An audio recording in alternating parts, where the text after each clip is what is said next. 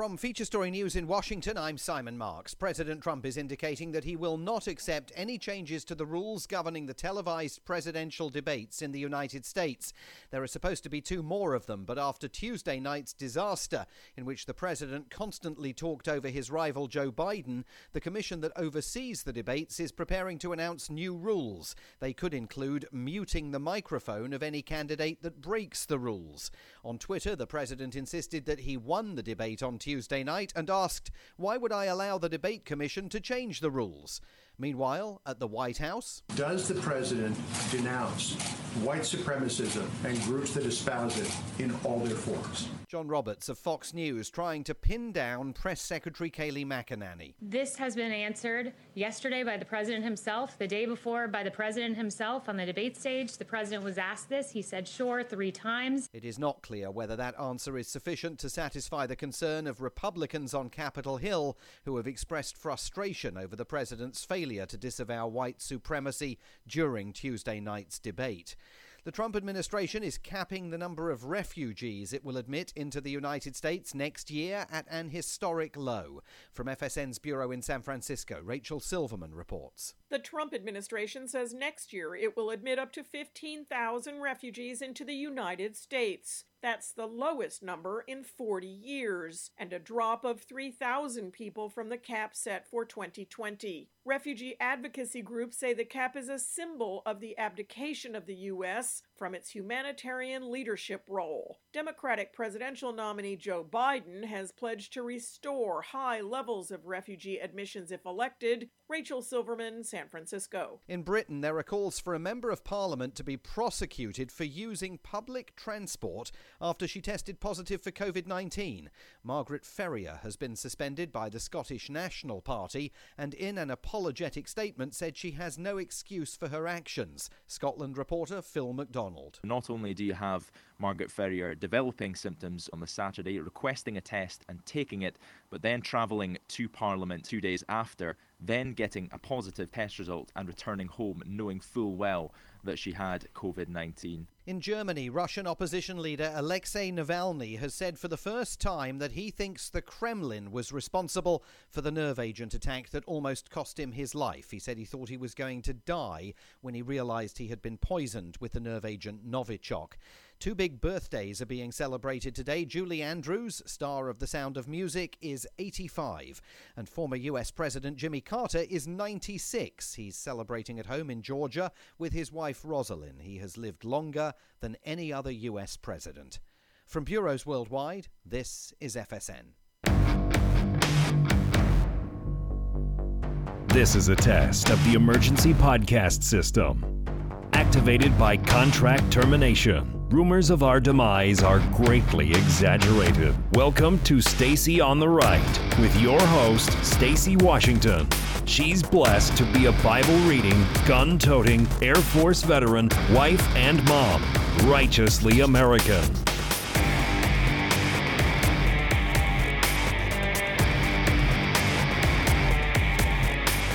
Yes, indeed. Righteously American, and right here in your ear holes, StacyOnTheRight.com is where you can find out more. All right, listen.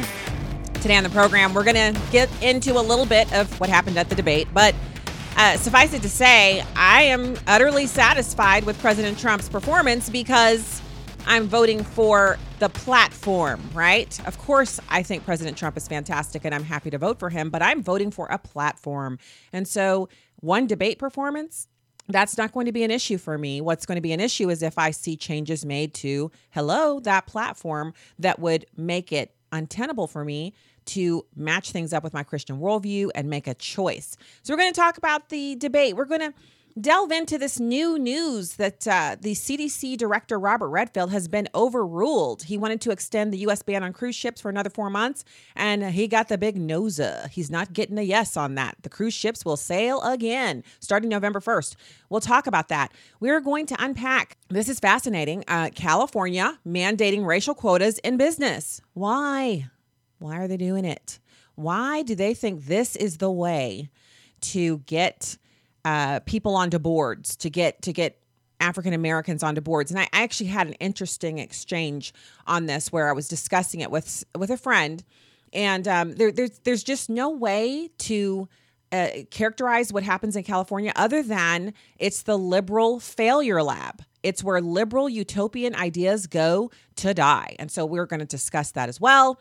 And uh, I, I want to just touch on, like, I give a little bit of predictive, of, if you will, for next week because there's another debate and there's a big argument about it. Um, should the debate commission give uh, you know new rules because president trump was being unruly and and you know why are they ignoring the interruptions from wallace who was the moderator the interruptions from joe biden who was the other candidate you know on the stage? Why why why are his interruptions not a big deal? But president trump's were. So uh, you know the unfairness continues but we'll see. And um so the, you know I, I just get to a place where when you think it can't get any worse, as in the uh, the thing that is happening, it just can't get any worse, then it does. It, it just it does. Um, so the the racial quotas, uh, and of course, our top story for today, and we'll get into it in just a sec here. I, that is that the AP style book is now making changes. They sent out a series of tweets stating that they will. Um, they will be looking at you askance if you use the word riot too much. You can use the word unrest. You really have to look at the underlying motives of the people who are throwing the Molotov cocktails, beating police officers over the head with a bat, and otherwise hitting people and being violent and burning things to the ground. They're climbing all over the front porch of an innocent family that's just upstairs in bed. Um, if it's for a racial grievance, you can't call that a riot. You have to call that unrest. And that unrest might sometimes be violent. Yes, my friends, that's what they said. So, uh, we'll we'll we'll delve into that. And and make no mistake, this is just another example of liberals redefining what words mean, and we can't allow that. We can't allow it. We, we can't let that happen. So. Uh, let's start. Let's start with this story. Um, the AP style book. You know what that is? That's where uh, everybody journalists people who maybe are just writing books kids who are writing term papers if they the, the teacher says you're going to use ap style they have to figure out what's going on. Um, so the the question is do they do they do the right thing here in making this new change? I, I say no. So the new change sounds like this. Um, it's a it's not just the the words that the reporters and the journalists are using it's the underlying meanings behind it that they're trying to adjust it's a new guidance on ap style book online you can find all these links at listen.stacyontheright.com where you can click on the button and you know do do your thing check out all the links and all that uh, it says use care in deciding which term best applies. A riot is a wild or violent disturbance of the peace involving a group of people. The term riot suggests uncontrolled chaos and pandemonium. Two of five.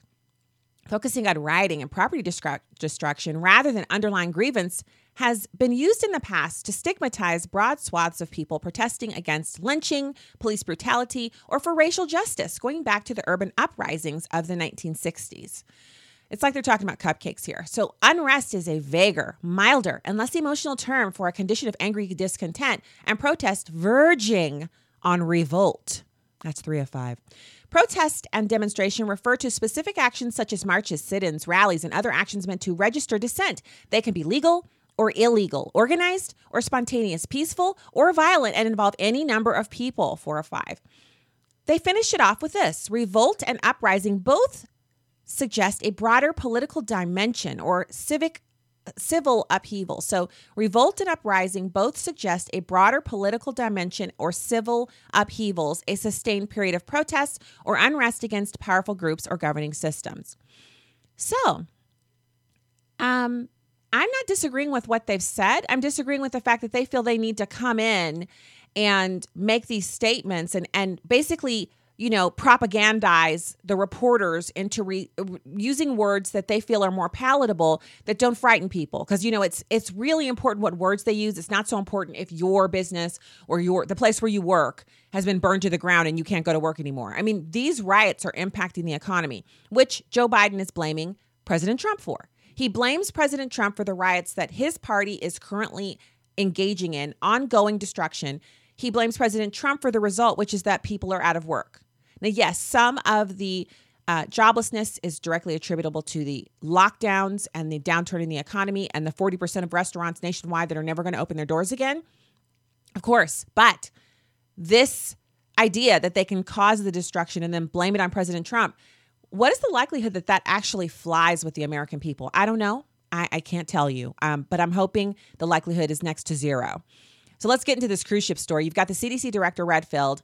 He wanted to extend the ban on cruising. It's an it's a no sail order issued by the CDC. It was put out in mid March and then extended to mid April, and it's actually set to expire at this current uh, iteration October 30th. So, yeah, in 30 days. What they're saying is that Redfield's request was made in a recent White House coronavirus task force meeting he said, please extend the ban until February of 2021. He said he was concerned that COVID 19 could spread more quickly within the close confines of cruise ships. But White House officials allegedly decided that an extension of that length was not necessary and determined that the order would expire after Halloween at the end of this current month. So the government is hoping that cruise lines, a multi billion dollar industry, can demonstrate that ships can sail in a safe and responsible manner and that the companies assume the burden of dealing with any possible coronavirus outbreaks. And that was per a White House official speaking to Axios this week. This link is also in the show notes over at listen.stacyontheright.com. So I just keep looking at it and thinking, you know, I, I is there is there a good reason not to reopen the cruise ships? Um, if you're social distancing and wearing masks, then it seems like you should be able to do it because I, I just keep going back to and help me out if the social distancing of six feet works, why do we need the masks? If the masks work, why do we need the social distancing? If the social distancing and the masks are the one two punch, then why do businesses have to be at 25% occupancy? No one can answer that. We just see people continuing to wield this outsized amount of power over others, and it's destroying lives. So uh, I think it's crazy. I don't like it. I, I want to see something good happen. I, I, don't know about the cruise ships. I'm not a cruiser. I have family members who are going to be so excited to hear they can cruise again. Probably would get out, of Dodge immediately. But I, I'm I'm concerned about the people on the ground here who want to go to church and who want to they want their kids back in school. This is a story because hopefully, if cruising is able to reopen and actually goes well, maybe some of the people who are currently in the grip of utter fear will um, move forward with kind of getting back to some sense of normalcy, whatever that's going to be. So uh, here's the RNC and President Trump pushing back on changing the debate rules. So this is another. It's a. It's basically the next step, the consequence of what happened at the debate. Uh, it was just you really couldn't hear what people were saying, and I blame everyone. So I support President Trump, I kind of wished at some points he would have just let the uh, you know the the train wreck that is Joe Biden when he's left to just talk free flowingly that they would have allowed that to happen. Um, but you know he, it, it is what it is. You can't change what already happened. Now the Republican National Committee and Team Trump actually have heard about these rules that are proposed, the changes for the two remaining presidential debates. And they're saying, look, we've already agreed to establish rules. You can't change them in the middle of the campaign. You can't change them in the middle of the of, of the thing. We've already had our first debate, so we're going to stick with them. RNC chairwoman Ronna McDaniel said that you can't actually alter the rules without the approval of both campaigns. Quote, I hope the Committee on Presidential Debates does not change the rules once again to protect Joe Biden from answering the American people. I don't think you should be changing the rules that they have agreed to, and I do not think this commission has the right to just arbitrarily change rules without talking to both candidates and getting agreement and input from both sides. Now, a member of Trump's campaign told reporters in a conference call on Thursday, We don't want any changes, quote and end quote. Last night's debate made it clear that the additional structure should be added to the format of the remaining debates. And that was the uh, Commission on Presidential Debates. They're basically all up in a huff because they feel like anything that goes against their candidate. Commission on Presidential Debates should be a neutral and impartial body of individuals who will not allow anyone to know who they're rooting for. Instead, they have their little faces pressed to the glass for Joe Biden. They're just in love with him and they'll do anything for him, including changing the rules midstream. Imagine if President Trump had come and said, I want to change the rules because Chris Wallace was giggling and laughing with, with him just like he did with me. I mean, Chris Wallace is equal opportunity offender, worst moderator I've ever seen in my life. Uh, but what if President Trump had asked for the rules to change, or or maybe President Trump that that maybe that's the tack he should take. yes, I agree. We should change the rules. Here are my proposed changes. Offer up his proposed changes. And if they say, well, no, you can't change, then neither can you. Thank you so much and goodbye. That, that's what he should say. Uh, so, garbage can uh, proceedings, people who just don't care anything about fairness or the truth. Here's a little something I like to call Trump and Trumpenfruit. So, Schadenfreude, Trumpenfruit. Apparently, Drudge, you, do you guys remember Drudge? I know I haven't been there in ages. Like I seriously, I don't go there anymore because it's just negative Trump. The headlines blaring in all caps halfway down the page. Anything he can say bad about President Trump, that's all he does all day and all night. I don't have time for that. That's what CNN is for. Okay. So Drudge's traffic is down 42%. And I'm surprised it's only 42% to be to be perfectly candid with you. The site has perhaps paid a price for jumping off the Trump train, and this is per an article from the New York Times. It had 1.4 million unique visitors in August, which is 42% fewer than a year before, and ComScore data provides the, you know that analysis. Now, uh, sites that are ahead of Drudge right now: Gateway Pundit, my friend Jim Hoft here out of St. Louis, uh, the Daily Caller, got buddies over there. Virginia Kruta works over there. She lives in Illinois. Good friend. Uh, Liberty Daily, Rantingly, News Ammo, and the Washington the Washington Times noted those sites that those are all ahead. Citizens Free Press wasn't mentioned in the article, but it appears to have more traffic than Daily Caller. And if Drudge has less traffic than Daily Caller, then that means that Citizen Free Press has more traffic than Drudge. What, what? Yeah, that's pretty awesome. So uh, the New York Times report tried to dance around it a little bit, do a little tap dancing or river dancing around the fact that there's been a falling out between President Donald John Trump and Drudge. Now, I got to say, um, I mean, who cares? The news is the news. But if you're there for the clicks, and that's it, then you have to go to where the clicks are. But here's the problem you're not going to see Hillary Clinton with one of her staffers holding a camera watching her navigate to Drudge just because Drudge isn't friends with Trump anymore. Liberals, once you've been conservative, if you try to come to them, unless you've got some dirt that can materially hurt someone that they hate, like President Trump, they don't care about you. None of these liberals care about Drudge. They're not going to suddenly start going to drudge.com or Drudge Report. They're not going to do that. Why would they? They don't need Drudge. They've already got all the propaganda media they need, plus a side of propaganda media, and and and they got like a backup buffet of propaganda media just in case anything isn't quite on point in in the first couple of items I named. They're like they're they're they're full up. They don't need any extra. So the Times said in their story, with the presidential campaign entering its final stretch, the attacks are mounting. Now, uh, is it an attack if President Trump hits back at a site that is hitting him, or is that him defending himself? I love how they characterize everything President Trump does. It's he's the aggressor when he, all he's doing is trying to run the country, and he hits back when he's hit first. You know, so uh, yeah, Drudge not doing too well, and I, I'm not sad about it. I'm not sad. Um, I know if you're about the clicks, you're about the clicks, but you also have to be about your own business prospects. The right made Drudge. We were all one thing. And now he's going to try to go the other way. Um, no thanks, bro. No thanks. So you, I mean, do it, do whatever you feel like you're going to do, but look at that traffic. It's down low, baby. It's down way low. All right, so let's uh, get into this story about California mandating racial quotas in business, and you can find this one at StacyOnTheRight.com.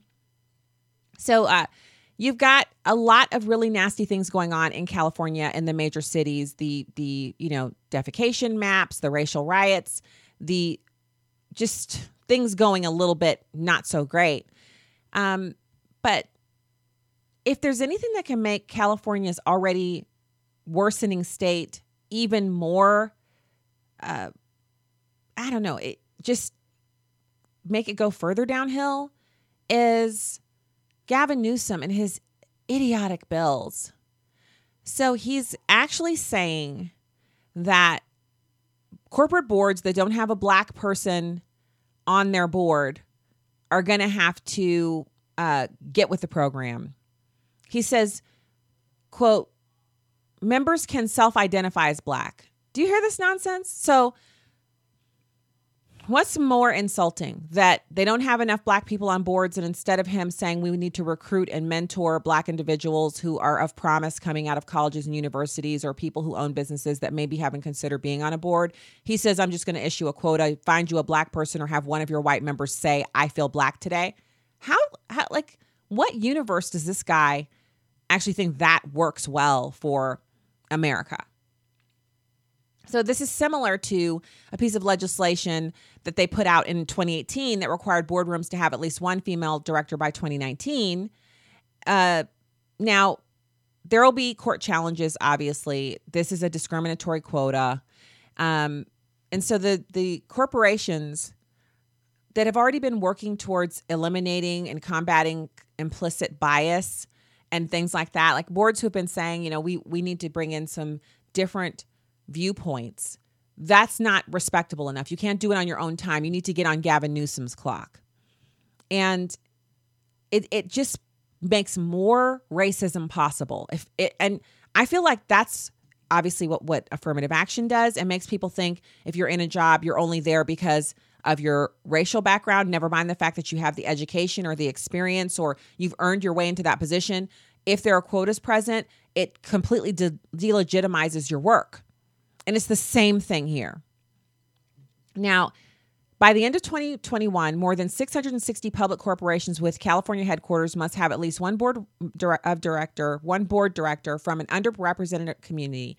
Those who qualify would self-identify as Black, Latino, Asian, Pacific Islander, Native American, Native Hawaiian, Alaska Native, or gay, lesbian, bisexual, or transgender. The measure requires two such directors by the end of 2022 if your board has four to nine directors. Three directors are required for boards with nine or more directors.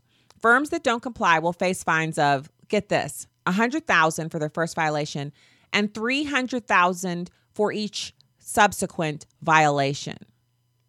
Now, the law doesn't specify how you can identify someone who is self identifying as black like if two white people are sitting there and one of them self identifies as black and they haven't told you that, you will, I guess, have to ask, raise your hand if you self identify as black.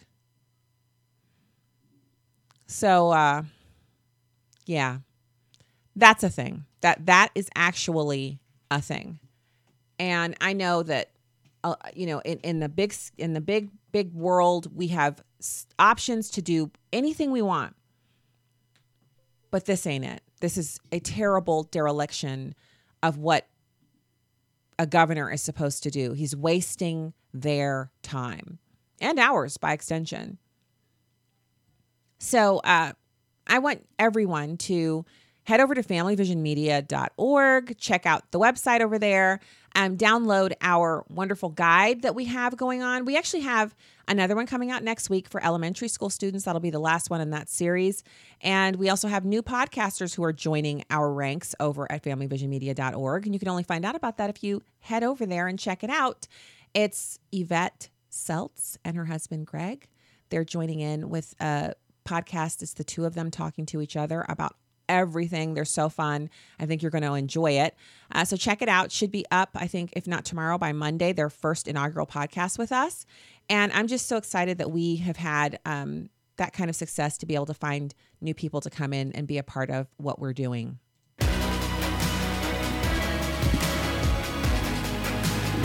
You can find out more about me at stacyontheright.com. I'm Stacy on the Right everywhere, including on Parler. Have a great night.